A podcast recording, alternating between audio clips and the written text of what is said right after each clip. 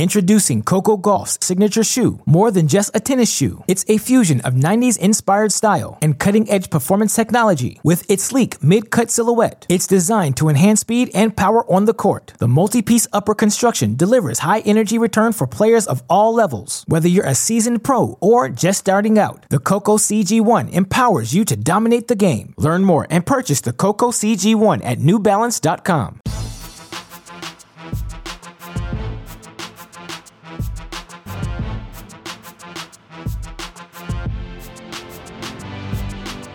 Welcome to the Mini Break, your daily podcast for the biggest storylines, results, and controversies from the tennis world. Today is Tuesday, September 17th. Just when you think the tennis world is going to take a bit of a break, you're going to have some time to reflect, look back at all of the action that's happened in 2019.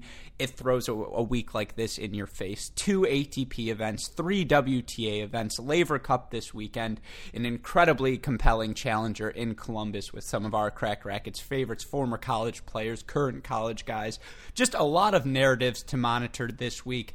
To help me keep track of all of those things, I brought in our tennis.com insider, tennis channel insider, and one of our favorite members of the Cracked Racquets family, Cale Hammond. Welcome back to the Mini Break podcast. Thanks for having me. I appreciate it. Yeah, I'm uh, pumped. I'm pumped for this one. I checked the live score apps, you know, to see what's going on, and I just had a complete panic attack. I was like, "Oh my god, there's 11 events going on. I'm this is going to uh, be uh, there's no way I'm going to be able to keep up with all of these. It's insane. It's unbelievable because it's not only hard court events, right? Or at least at the challenger level, you don't just have you have the Asian hard court swing at the WTA and ATP level, but then really challengers throughout the world. And we talked about this on our GSP Sunday night. I mean, so many tournaments going on, so many players using this end of season as an opportunity to either you know push themselves into the top 100, push themselves into the top 50. All of these different chances now that you know some of the bigger names will ease back as the schedule goes on towards the year. There are ton of opportunities for a lot of players. I'm I'm curious what what are your thoughts on this time of the tennis season? it makes sense that they do this, you know, because it's the week after the U.S. Open, and only so many people are playing second week of the U.S. Open, so there's, you know, there's not as much going on, so it makes sense that that things really kickstart here. But I mean, it is just an insane amount of tennis. These players are all over the world. It's funny the the Asian swing is is interesting. You know, you get interesting results there. You know, people Americans especially don't really like playing there, um, and a lot of that has to do with the food that they get to eat. It's funny, like WTA players will joke about like how much weight they're gonna lose when they go on the Asian swing because it's you know they're not used to that kind of food. They can get you know, or they're not, you know, trying hard enough. I don't really know. I've never, I've never been. have you? no. Well, I've actually have been to China, and let me say, I thought the food was delicious, but I was there in a, you know, tourist capacity. I'm not there trying to make sure my 150 pound frame stands up perfectly so that I can play the next, you know, three out of the next four weeks. Uh, yeah, I imagine, you know, the 12 hour time difference. All of these things are adjustment, and that's, you know, part of the fun of the mini break. Is every day we're going to get to talk about these different storylines that emerge because in the past we've seen uh, on the ATP side. I think last year Medvedev made a really big push at the end of last year. Obviously, Khachanov, Sock, the, the last two Paris Masters winners. You look at the female side last year, Sabalenka, the run she went on to set herself up at the beginning of this year in the top 10. Those are the sort of things that can happen during the Asian swing. But before we talk about any of that, which as I mentioned, we'll try and cover all of those tournaments throughout today's podcast, I want to start with a very fun non professional tour event that I know you got the chance to attend this weekend we always appreciate in the tennis community when those outside of it, particularly celebrities, you know, for athletes from outside the world, or the Ben Stillers, the Tiger Woods, the Lindsey Vonns, who are all showing up at the U.S. Open, give uh, Kobe Bryant recently, recently with Coco Gauff and, uh, and Serena on Twitter, give the sport of tennis love. This weekend, you got to go to one of the premier celebrity tennis events on the tennis calendar, the Pro Celebrity Tennis Classic, an event benefiting the Dirk Nowitzki uh, Foundation at the SMU Tennis Complex in Dallas. I don't even know where to begin. So, Cale, uh, for our listeners who are unaware, I guess, of what that event is, can you tell them a little bit about it and then what you got to see this weekend? Yeah, it was it was really amazing. It was Dirk, you know, the Dirk Nowitzki Foundation had a dinner and an auction and a you know, celebrity tennis tournament, um, all raising money for, for really good causes. It had to do with you know issues involving mass incarceration um, so there was a, there was a foundation they were donating to, you know, that helped young young kids who had their mothers in prison. and it was really it was really cool. You know, they played a couple videos and everyone was crying, but uh, the event was just so well run, and Dirk did such a good sh- such a good job. He was such a showman the whole time. He was in the zone the whole time. He just smiling, talking to everyone. Really put on a great performance, and especially on the tennis court. I mean, this guy battled out there. He tried so hard and put so much heart into it. By the end of it, he could he literally couldn't even walk. By the end of it, he was done his ankle was swelling up to the size of, of, of a balloon. But it was really fun, you know, seeing him play and all the trash talk they were talking. Um, the event was nuts. So it was Tommy Haas was one of the pros. Mark Knowles was another pro. Um, and John Isner was another pro. So they were all there playing with, you know, people who sort of um, donated a lot to the foundation that got the opportunity to play and that one of my one of my friends, Haralabob Voulgaris, so you know who he is. He was the guy who one of my friends who got the ticket, and so he invited me, and it was an unbelievable experience. You know, Rick Carlisle's there hanging out. JJ Barea is playing. He's got some good game. Mark Knowles was teaching Dwight Powell, the six foot nine freak athlete for the Mavericks, how to serve because he was just pity, patty caking it in, just tapping it in. So Mark really, I have a cool video. Um, I'm sure it'll get posted tomorrow of him teaching Dwight how to serve, you know, how to go up there and just use his height and just snap the wrist at the top, make sure you toss it out in front. And it was cool. He, he, he caught on to it really quick. So, um, if you don't, I want to ask some follow up questions because there are a million that run to my brain. You mentioned the celebrities in attendance from the professional tennis player side Tommy Haas, John Isner, Mark Knowles, but people like I know your hitting partner Steve Nash and JJ Barea, Dwight Powell, Devin Harris, Luka Doncic, Dirk, all out there. I'm sure our fans are wondering how does the professional basketball athlete translate onto the tennis court in general? Really not bad. You know, they have they have a good sense of like how to move towards the ball. Um, Luka especially, he you could tell he didn't really play that much, but he just had a knack for, for hitting the, the ball in the middle of the strings every time. You know, he really moved exceptionally well, and he's so big too. Like the guy's only 20 years old He's already been EuroLeague MVP. He's been Rookie of the Year for the NBA, and he's 20. It's like this guy's accomplishments are insane. And you see, he's just a kid. He's just a, a kid, happy-go-lucky kid, smiling, having fun, talking trash with his teammates. It's it's was crazy. And, and, word on the streak is, uh, I mean, Dirk Nowitzki, obviously 6'11", 7 feet tall. They say it's his serve. You know, he hits bombs. Is that true? He's got a great serve, but his his his trick, his specialty. If you ever play him or, or you know have that opportunity to go against him, second serve he's gonna go slice out wide on the deuce side. And really, he hits it really nasty. Yeah, he had several second serve slice out wide aces. Oh, I can only imagine what that's looking like. Well, I got to ask your protege Steve Nash versus Dirk, obviously former teammates, close friends. Did they get on the court at all? And uh, yeah, you know, everyone. How would you compare their games?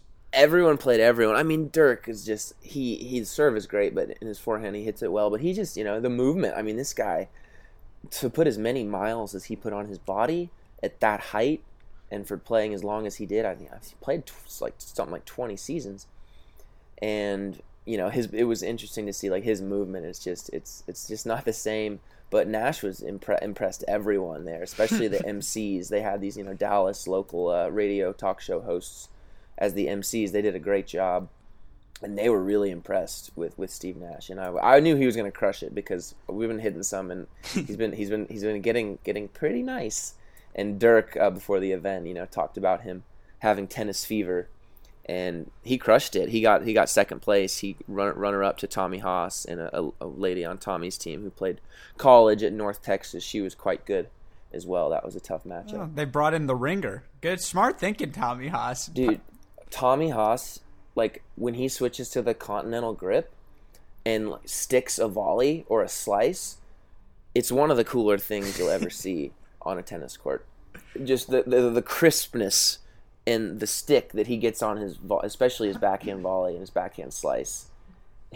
Not, I mean, not too many people could could hit it that well ever. You know, maybe only five or six. It was just insane. Uh, I can only imagine. Well, then, how about this? The top three highlights for you on the court that you saw.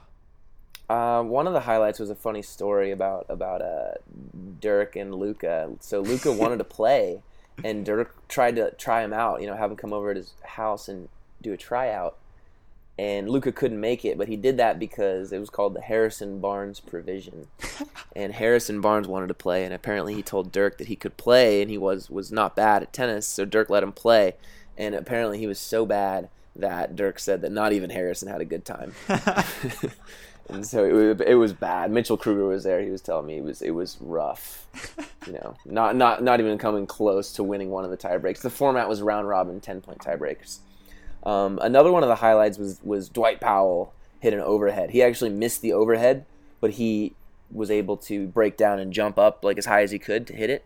I mean, this guy was was five feet in the air. It was I've never seen a player jump that high on a tennis court, not in my life, not even Monfils. It was it was ridiculous.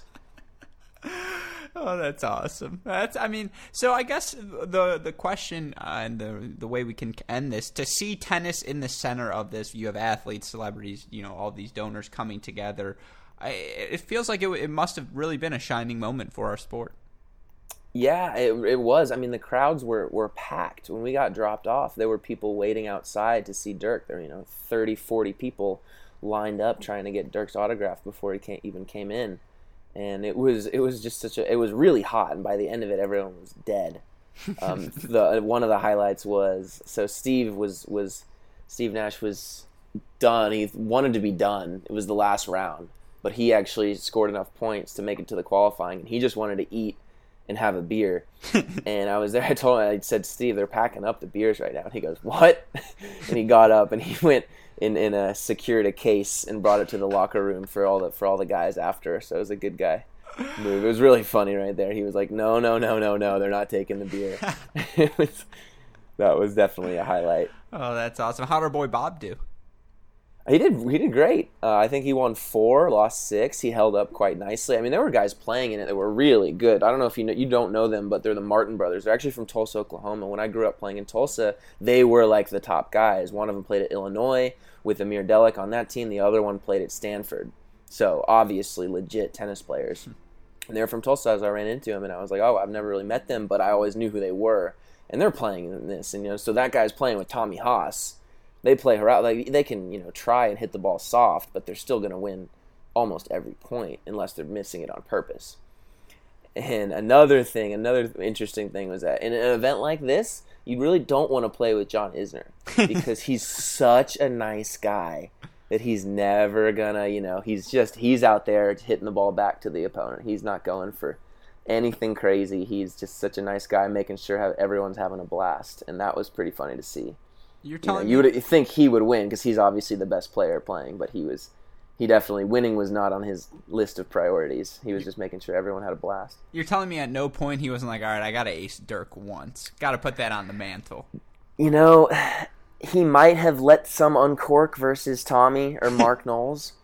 Uh, I didn't really see it, but no, I, I was trying to get him to, to crack one just so Haralabob could see it, you know, because that's I think that's worth it. Yeah. Just having an Isner crank a 130 you know, bounces over your head and off the court. But no, he he was he wasn't going to do that. Yeah, J- JJ Barea has got some game too. He's obviously moves well. Uh, he just kills me because he beat the Thunder in that playoff series versus the Mavericks. That was, he was so crucial in that championship run. It was, but it was nice to nice to see him play. You know that the tennis is to speak to that your point earlier is sort of like making the these players love it. You know, NBA Hall of Famers and NBA stars are all coming out and they and they love it. They play. You know, a lot of celebrities play too. It's I think in certain aspects the game is in really good hands and we can move on and talk about you know some other stuff but i think it's some positive vibes coming from the sport for sure even though there's been a little bit of turmoil absolutely the coolest part it's benefiting of you know the foundation the work that the dirk nowitzki foundation does it's all for such good causes uh, and yeah, just to see the sport. I, I imagine basketball players because of that individual aspect of I got to go score the bucket. I you know I got to be in the defensive position because you're so active out there. Uh, it translates well to tennis. Uh, you talked about the movement as well, so you can see how a competitor like a Steve Nash or Dirk Nowitzki could see the appeal of the individual aspect of tennis now that they're done with their team sport. And yeah, I the, yeah. the, the real final thought is I am just insanely jealous. No, the last thing I'll say is that is that the reason that they're playing it is because they, they can with their body. They can't play basketball anymore, you know, the way they want to, the way they're used to playing. This is a new challenge for them, and something that they'll their body will hold up doing. Um, you know, because they're not traveling around the world playing every day. Tennis is difficult to keep your body in good shape, but but when you're doing it like they are for fun um, and getting better at the same time, I think that's you know they're able to do it because they talked about their bodies breaking down playing basketball, and tennis sort of gives them another chance to learn a new sport and you know develop new skills. Yeah, and look, you're part of the Tennis Channel team. I'm now part, you know, we're part of the Tennis Channel podcast network. Let's try and get the streaming rights to this next year. I'm 100% sure people would watch this charity, especially if it's only a 10 point tiebreak and you're not subjected to three hours of, let's be honest, not the best tennis, but these nice little 15 minute snippets of Steve Nash, Dirk Nowitzki, as it sounds like Dwight Powell jumping over the net for an overhead. Like, I'd watch the shit out of that. That's a good. That's a good point. Maybe maybe I'll see what I can do in that regard. Yeah, that that would be fun to have. You know, to have it on footage. You know, have the evidence. Yeah, that screams a Haralabob Voulgaris idea. Um, so we'll, uh, uh, but we'll save that in the queue. Introducing Coco Gauff's signature shoe. More than just a tennis shoe, it's a fusion of 90s inspired style and cutting edge performance technology. With its sleek mid cut silhouette, it's designed to enhance speed and power on the court. The multi piece upper construction delivers high energy return for players of all levels. Whether you're a seasoned pro or just starting out, the Coco CG1 empowers you to dominate the game. Learn more and purchase the Coco CG1 at newbalance.com. All right, as cool as that event was, there's a ton of other tennis to talk about. What we are going to do from here on in, because there are so many other matches to discuss. Uh, we're going to do a little around the world segment, right? We're not going to, I don't want to spend too long on each event because we could get this pod to an hour, but I want to go four minutes on every topic, uh, or we're going to try and hit every tournament. So, again, three WTA tournaments, two ATP tournaments, and then the Challenger in Columbus. I'll ask you for just, you know, your take on the tournament, the players you're watching in the draw, and we'll go, you know, maybe make some predictions along the way. Sound good? Sounds good to me. I'm going to let you take the reins on this one because, like I said, I saw how much stuff there was going on. I had a little mini panic attack. I like it. Well, then, with that in There's mind, so many matches, dude. This is going to go four hours. yeah. No, we're not going to talk about individual matches. More just big pictures. The players we're going to be watching in each event. But with that being said, Westoff, start the clock, please.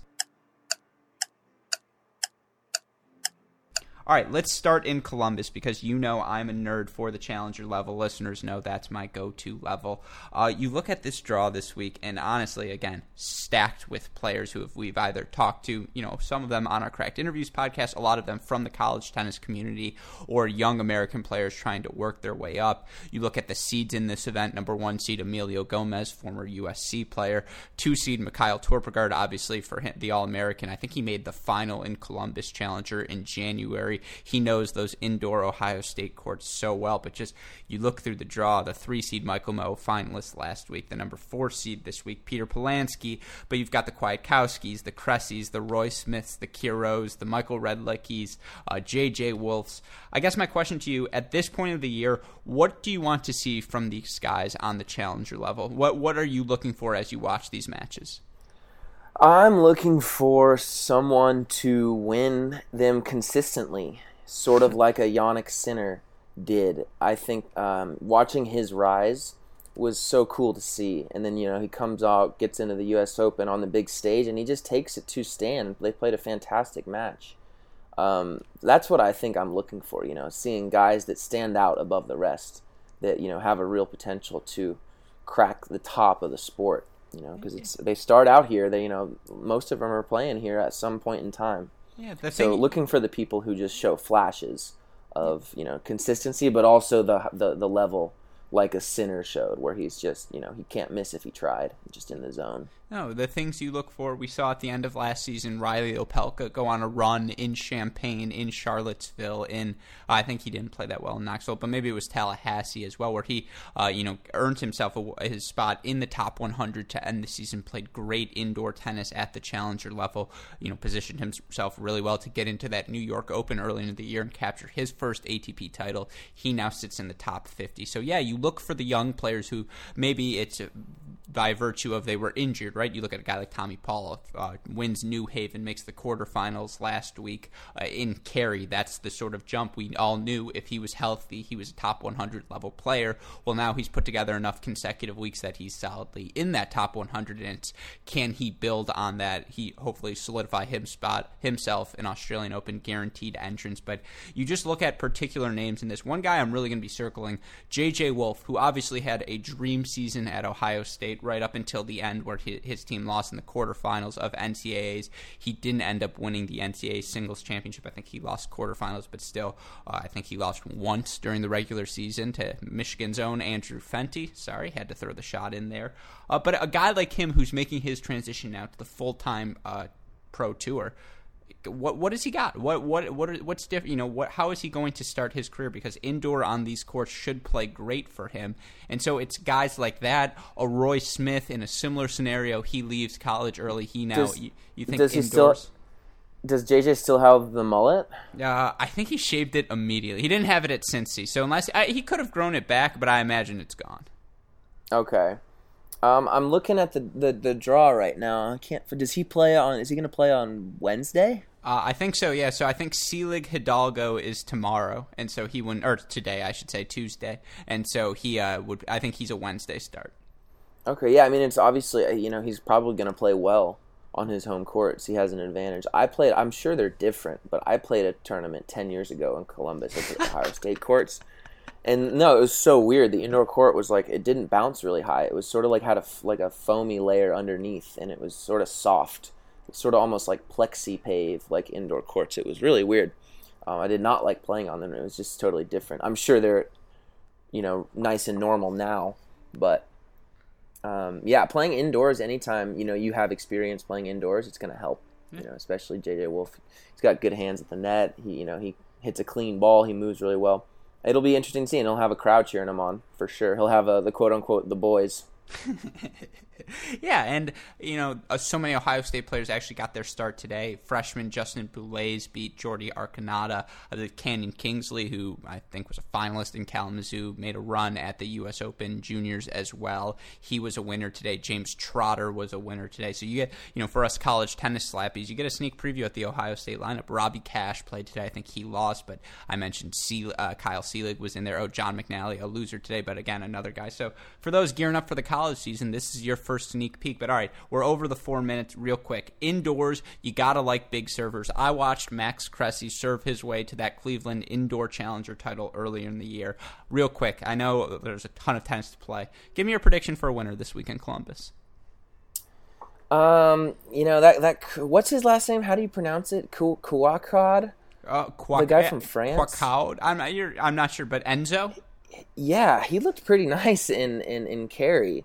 Yeah. I, I liked watching him actually. I was sort of impressed, but I think I'm gonna go with Cressy just because you know the indoors such nice nice advantage for him. Yeah. You know, UCLA doesn't have any indoor tennis, but his game is certainly well suited. I see it. I love Torp, who I think made two finals the Ohio Challenger run indoors in uh, Columbus and in Cleveland to start the year. I like him on the bottom half. I think in the semis he's going to match up with Thai Kwiatkowski, who I think is going to win this tournament. Indoors against that serve plus everything else Thai can do. I mean, there's a reason Virginia had so much success over the years because they're they're just a freaking beast inside because Thai's hitting 145 mile per hour bombs at you and you're just like, oh no, what am I going to do? So he's my dark horse. I'm going to take Thai Kwiatkowski to win this week.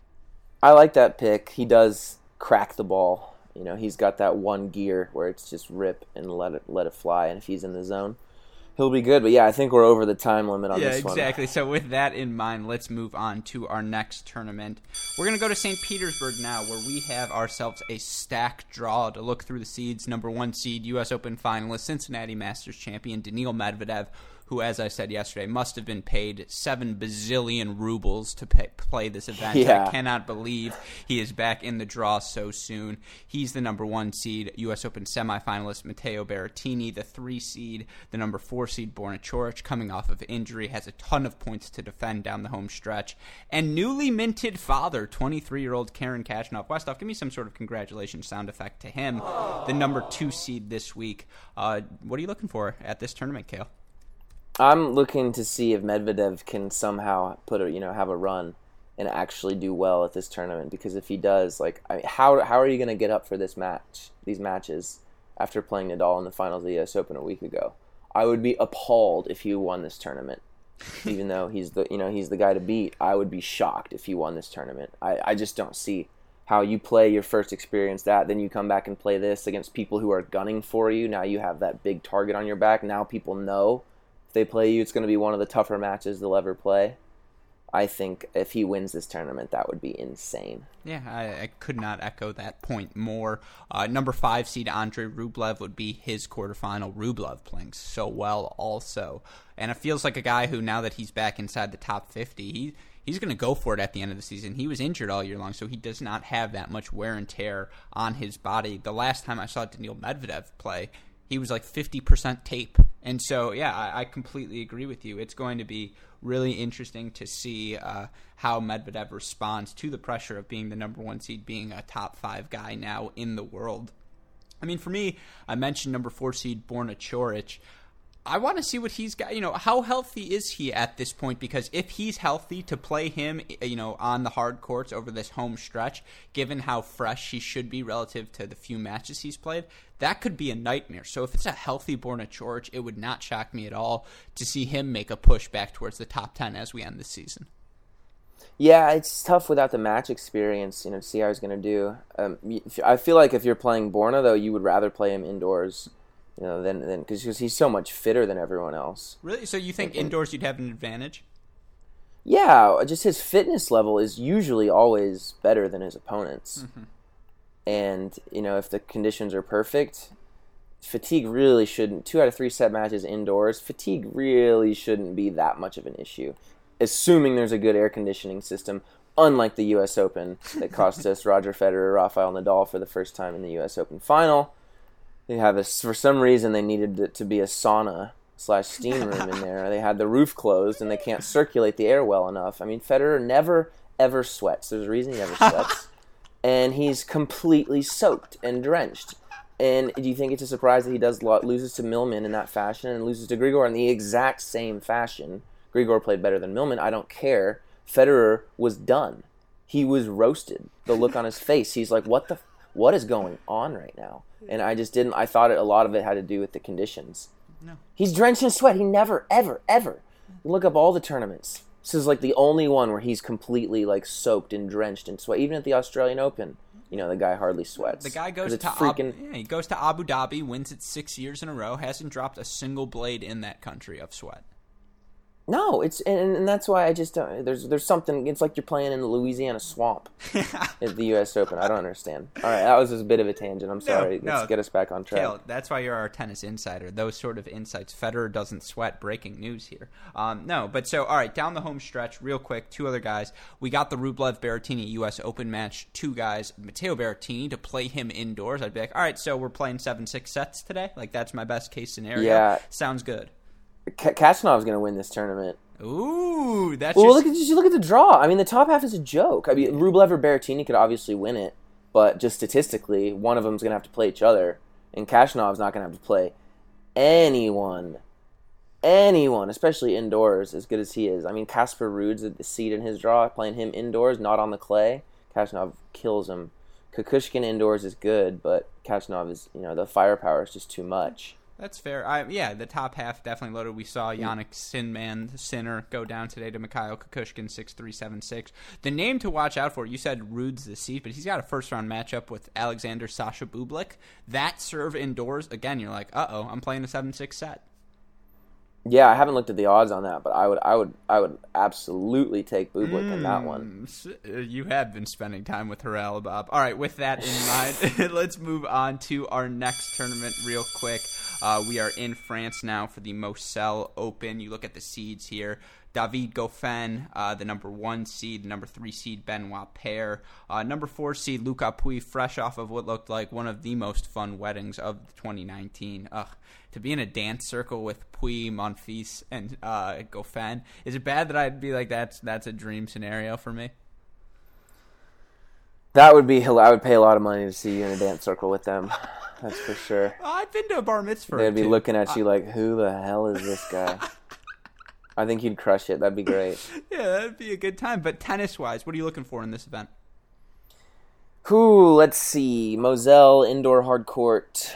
Um, I'm you know Krajinovic. He had a good win today. I think he's always really dangerous in tournaments like these. It's he's an interesting player because I remember seeing him play when he was 14 years old, and this guy was probably the best 14 year old in the world at the time, and just the way he hit the ball. I mean, this guy's been a professional tennis player since he was 12 years old, mm. so he has the talent. Um, it'll be interesting to see if he can make a flash. He's got a decent looking draw. Um, other than that, the two seed Basilashvili, he got so hot last year in the indoor hard courts. He's just slapping every ball as hard as he could, and he got in the zone, and it was really fun to watch him play. I mean, at, there was a there was a two month stretch where no one was hitting the ball harder than Basilashvili on tour, and I'm a sucker for pace.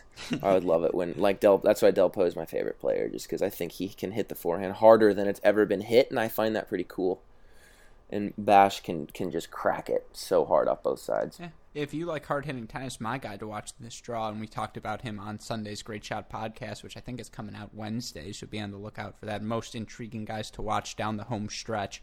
Jan-Lennard Struff. I mean, 6'3", 215 pounds. It's, you know, I would say it's Berrettini light in terms of the performance you're going to get, but indoors, good luck against that. I mean, you look at his draw, he's got Herbert in the first round. That's a tricky one, and then he'd get the winner of Andujar Tsonga. So I'm not saying it would be easy for him, but I, if you're talking indoor hard ten, hard court tennis, you're talking about a guy who this year, you know, he's never won an ATP tournament, but on the year, he's 29 and 21, has really made strides, particularly at the majors, uh, the fourth round at the French Open. There's no reason why he couldn't do well at this event. No, he, he, he turned it on for sure. He sort of flipped a switch in his career. He was sort of at one level for so long, and then this season he really took a big, big step forward. Um, and he's how old is he? 28. So it's cool to see him. Yeah, 28, 29, something like that. It's like the Basilashvili push that he made last year. Yeah, and so that's always he's 20. Struff is 29 years old, and that's always cool to see players, um, and like Kevin Anderson did too. Mm-hmm. He did it at, at a higher level, but them when you see someone, it's like it's like Pokemon. You know, you level up, and I think Struff definitely leveled up. Yeah, you're like three hitting sessions away with Steve Nash from leveling up, Cale. You'll be there. Come age 28, 29, you're ready to make the jump. No, I pulled my back playing the other day. I gotta I gotta watch myself. You're washed. I gotta take care of myself. I'm washed. That's funny. Well, some other non-seeded players to watch: Lorenzo Sonego, who hits the ball as well as hard as anyone. Antoine Hoang, the young Frenchman, a winner today, two and three wild card. I got to watch him play at Cincy. Another guy just feels like all of these young guys can hit the cover off of the ball. Hubie Hurkacz, uh, final in Winston-Salem. I think he actually won the event. We were off his scent after he lost at the U.S. Open, but there's another young guy who's been as good as anyone at six six. What do you think about him? What do you think about his game? I love. I, well, I love me Hubie. I, I, mean, it's so nice. It's six six. people say it's six six Murray, and that feels like a stretch. But to move the way around the court he does. That's who said size, that. Who said that? That's ridiculous. Yeah, look, that's I, ridiculous. who said that? I don't want to give shout outs, but there are people on tennis. I'm I don't want I don't want to be wrong, but I'm like 99.9% sure I saw that from Courtney Nguyen of the WTA uh, press office, who's an incredible journalist, incredible reporter, but I oh, think she's awesome. Yeah, it's the but, she but, says the but backhand Hurkacz isn't Andy Murray. What the heck? Well, it's the backhand. Yeah, I agree his backhand is yeah, his backhand is much better than his forehand. I, I think that's the case with Andy Murray as well. But oh, this guy doesn't have the court sense or the feel that Andy Murray has. What are we talking well, about? it's tough to say. I mean, he can bomb his serve for sure, but no, no, no, no, no. He's 23 and 19 on the year, has the title, has had a couple of good runs uh, throughout the season. He's, he's awesome. Why are we comparing him to Andy Murray? Yeah, that's true. Look, people get excited. That's what we do. That's half the fun of tennis. Okay. I haven't seen that level of, you know, that top five level out of Hurkacz, but yeah, but fair. but who knows? All right, give me your winner for the week here. Okay, let me give me a second. It's not in Basilashvili. Hmm. Hmm. It's in France. Benoit. Benoit could Benoit could win this tournament. Oh no way! Indoor hardcourt. Dude, Benoit Benoit could win this tournament. Mm. That for I know the forehand breaks down, but look, the guy. You know, if the guy is focused in playing in France, he's comfortable. Yeah, he could he could win this tournament. I I, I have no idea. Yeah. Hurkacz could win this tournament too. No, it's it's going to be a really fun event to monitor. I agree. Who's your pick? Who's your pick? Uh, I, I you go first. Copping out. Um, do I want to take Goffin? I mean, This who in dumb this draw? we're just both going to be wrong. My thing is, who in this draw has showed a higher level than David Goffin? And I imagine the hangover yesterday from the uh, Pouille wedding was not nice for him. He looked like he enjoyed himself. And if you saw the Laver Cup party last year, uh, you know David Goffin's a guy who knows how to enjoy himself. But just on a hard court indoors, I don't know if anyone in this tournament's played at a higher level than him. And we're forgetting he was a semifinalist uh, in Cincy. Yeah, he got blown out by Federer at the U.S. Open, but he held seed at that event. I'm going to stick with the one seed here. yeah, I played a higher level this year in this tournament. Yeah. Yeah, yeah, I would agree with that. Yeah, so we'll I, I would agree with that. seed. It'd be interesting to see if Tsonga can do something. Oh, I would love it. Indoors. I think I Mm. think I think I'm gonna pick I'm gonna pick Tsonga. It's it's about time. He you know he's been healthy for long enough that I think if he's he just needs to serve well and, and he'll be fine. He's I think Basilashvili he's a better player than still. Struff I think he gets through that one. I don't know. I'm gonna I'm gonna pick Tsonga. Yeah, I like that pick. But with that being said, three more events to try and get through quickly. Let's hop over to the WTA side. Um, the place where I want to start in Guangzhou uh, for the Guangzhou Open, number one seed Alina Svitolina, the number three seed here Sophia Kenin, the number four seed here is Shuai Zhang, the number two seed Qiang Wang. Uh, what are you looking at this week? And uh, here, Cale. You're just gonna tee this tournament up and then and then give me the reins. That's the unfair to you. All right, that's fair. then let me tell you what I'm looking for. What do you, what do, what do you think? Don't Yeah, do that well, look, that's funny. Uh, the Asian swing fully underway on the women's side. You look at where all the events are. We've got the Korean Open as well, Osaka Open as well. So you know th- they're all getting acclimated to that part of the hard court swing. I mean, the big storylines for number one seed Alina Svitolina. Obviously, the U.S. Open semifinal, the match against Serena, did not end the way she wanted. Serena looked so dominant in that performance. But Svitolina has been so good since Wimbledon. I think she is one of you know you talk about players who uh, you look to contend for these year-end events. Who you look at who could win WTA finals this year. She's someone I have circled. Who's been more? I mean, I, other than Bianca, she has been Andreescu. awesome this year. Svitolina has been fantastic, so consistent and so good all year. Know, she played Venus in that in that Wimbledon match, and she was just Venus on grass is still super dangerous. You know, Svitolina just won four and four. Hey, I'm the better player. You know, there's a big match, tight match. I'm just gonna take it in straights, no problem. Yeah, She's been amazing. and just for on, sure. on a hard court, it, it translates so oh, she's just such a tough out. You you bring her pace, she's athletic enough to track everything down and redirect that pace right back at you. You want to play junk ball with her? All right, good luck out grinding Alina Svitolina. It's just Uh, it feels like hard courts for her. Really, it should be and is her best surface, and that's why it, it'll be exciting to see. She look the semi two back to back Grand Slam semifinals. People forget she's only 24 years old, so there still really could be four years of her best tennis ahead of her in terms of physical, you know, prime and just uh, or the mental catching up with the physical.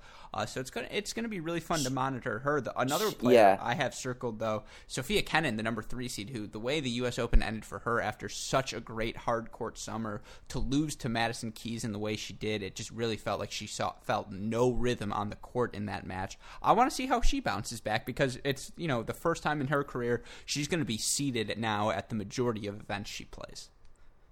Yeah, that's two two players who I was going to bring it up about Svitolina, but then you brought up Kenin, and they're just two players who, when they're on the court, you get the sense that they really, really want it, you know, more than the opponent, almost every time.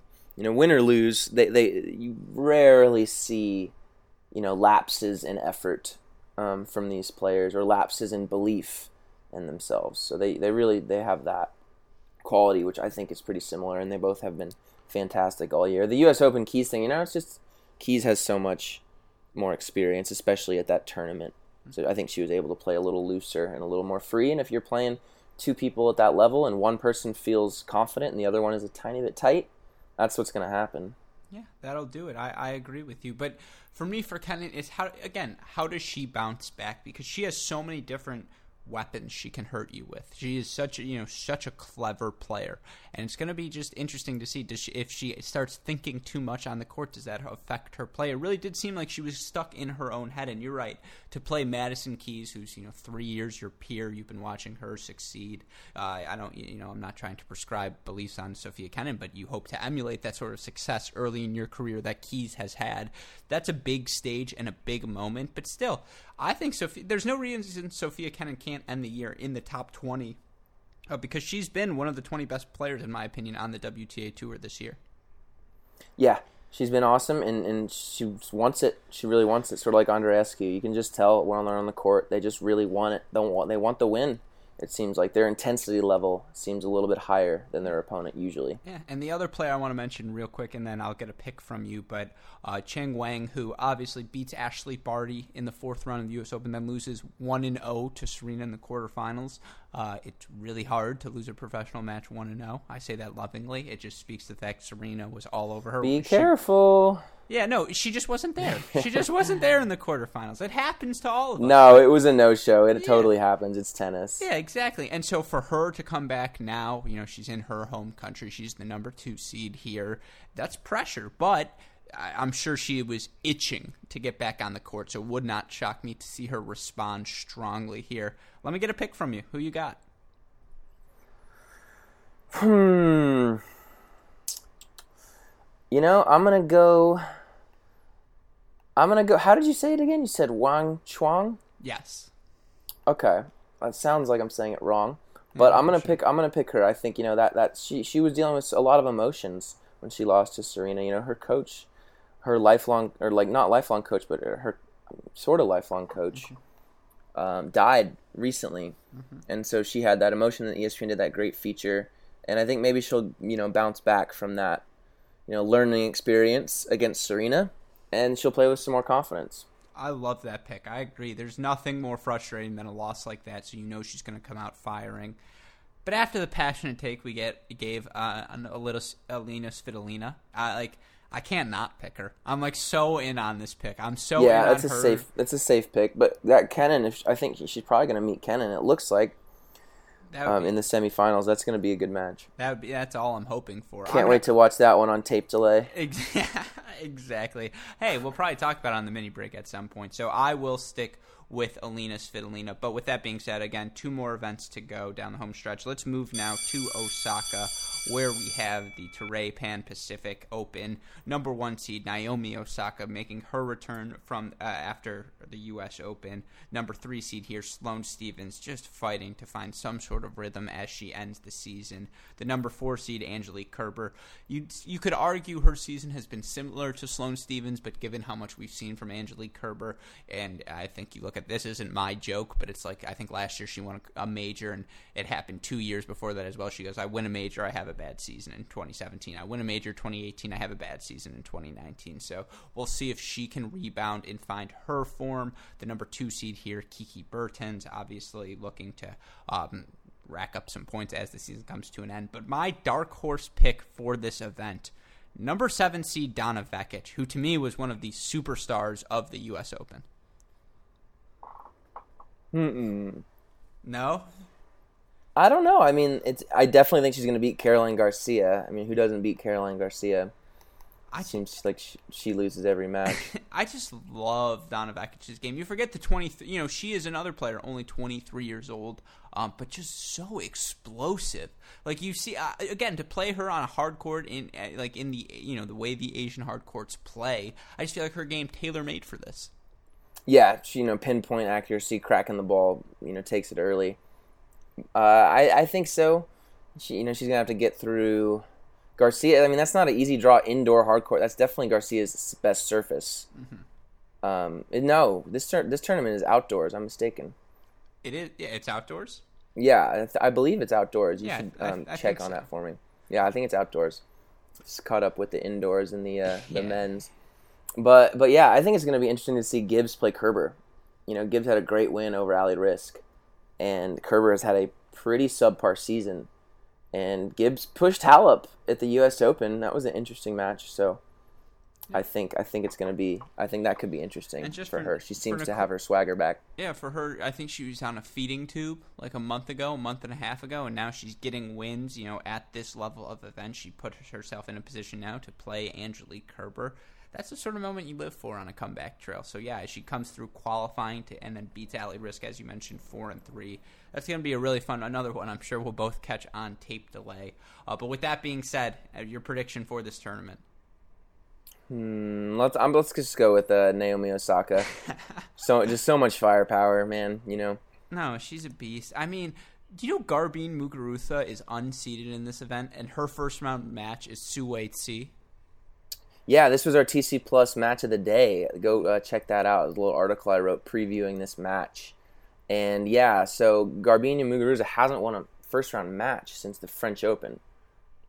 Did you know that? That's crazy. She hasn't won a first round since the French Open.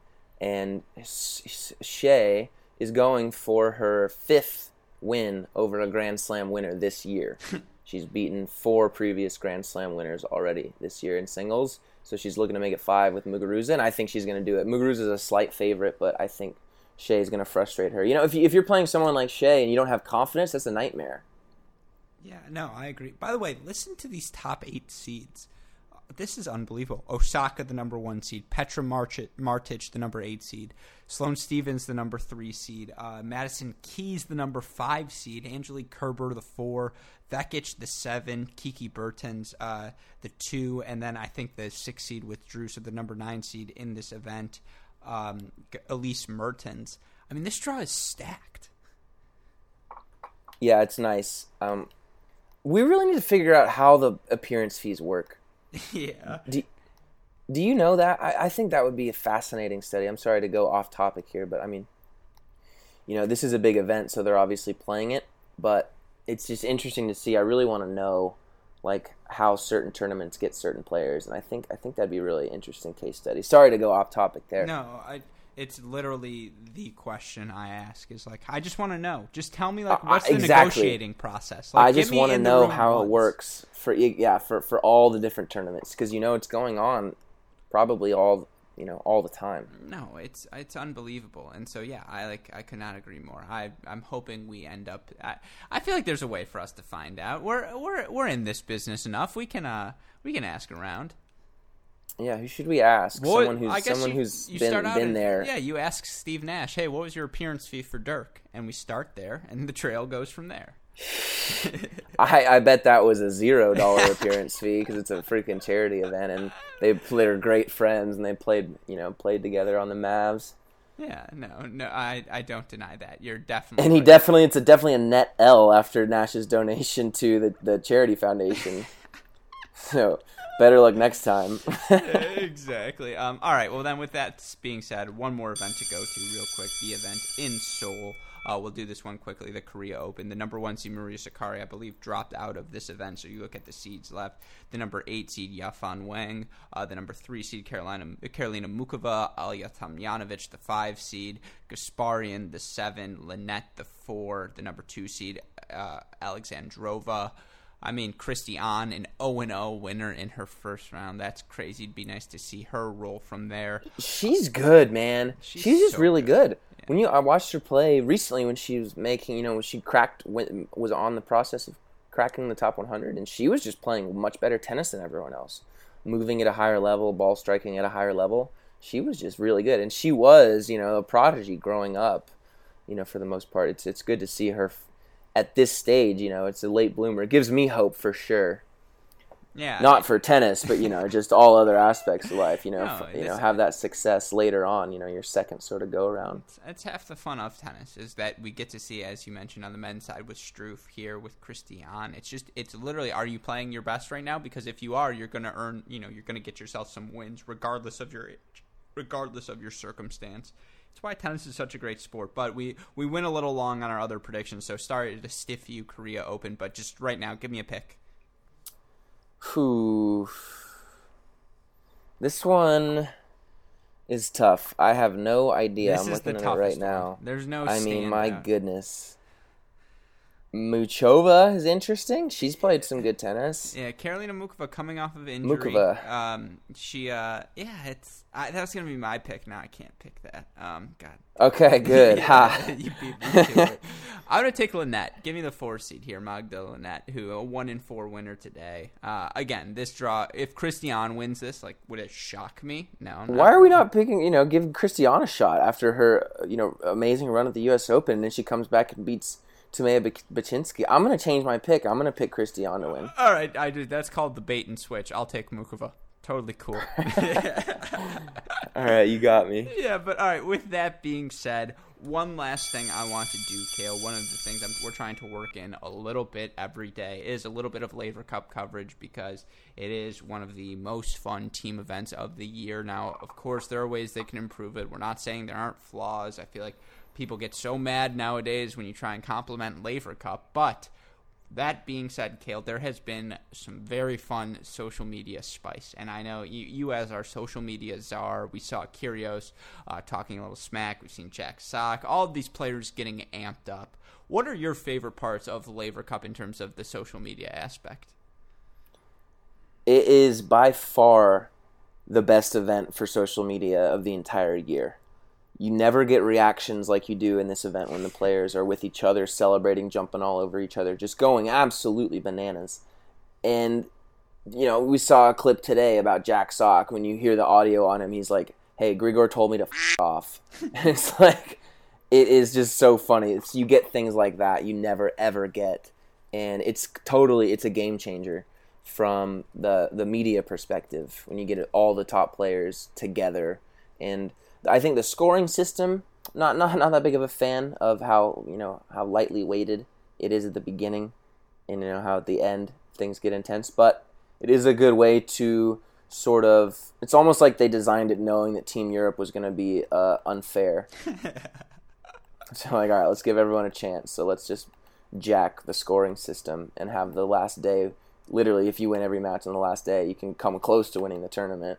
Yeah, absolutely. I mean, when you can have Federer, Nadal, and Djokovic, two of the three on the team every time, yeah, you got to find a way to even scoring. Unless they start making doubles, though, worth 10 points, then it's not too rigged for me. You know, it's within the margin of error right now. But yeah, you talk about how many times have we seen the Nadal jumping gif from when Federer was playing Kyrgios in 2017 and just going absolutely bananas, or just I mean- like you know Team World doing their different team celebrations on the bench. it really it, it it's tennis social media gold. How about Roger Federer coaching Alexander Zverev?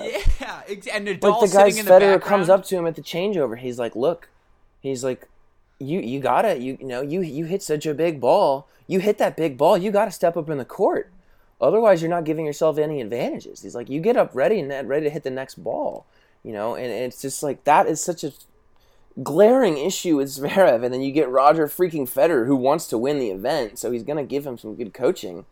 Is like, look, dude, you have to step up in the court at certain points in time. You cannot win a match from eight feet behind the baseline.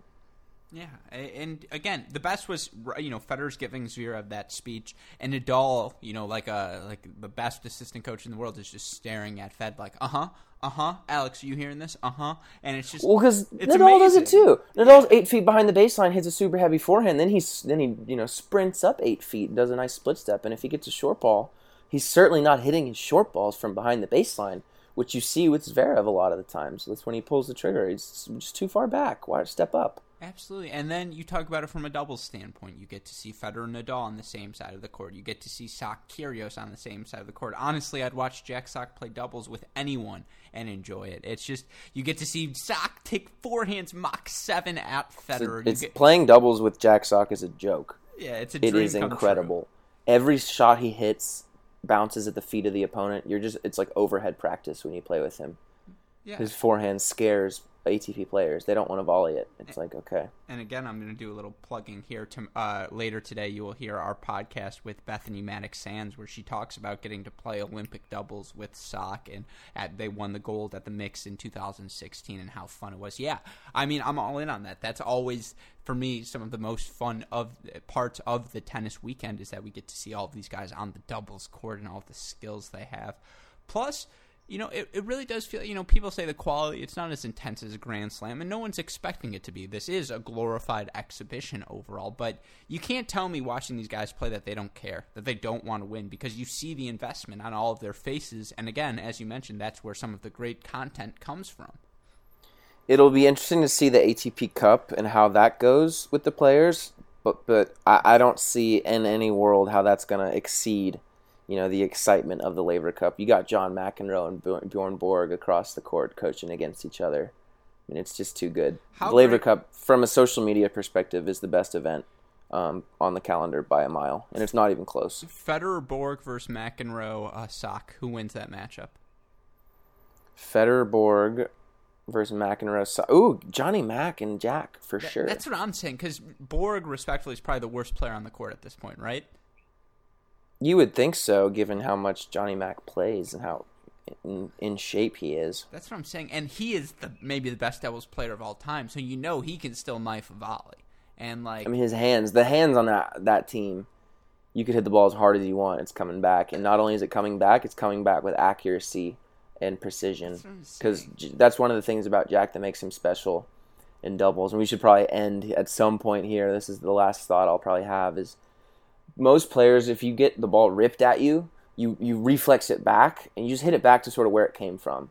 But Jack's hands are so good if he can actually control where the reflex volley goes, which not very many people can do. Yeah, it's again, if it's a tied score by like the last day, instead of playing an extra singles match, put McEnroe and Borg on the court, let them pick their partners, and let's watch a doubles coach player duo to decide it because I'm all in on that sort of match. I maybe the tennis quality wouldn't be as great as I'm hoping, but I would watch.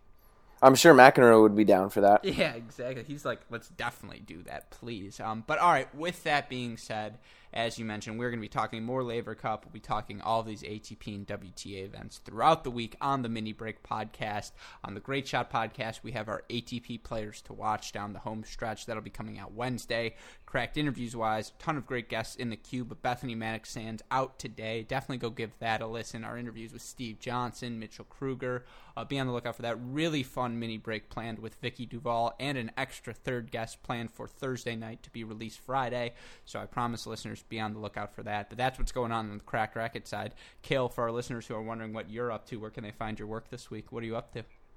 So I'm going to be doing a nice recap of the Dallas event. I'm going to be breaking down the you know the games of all the NBA players and hopefully try and get some you know cross sport action going on with that article.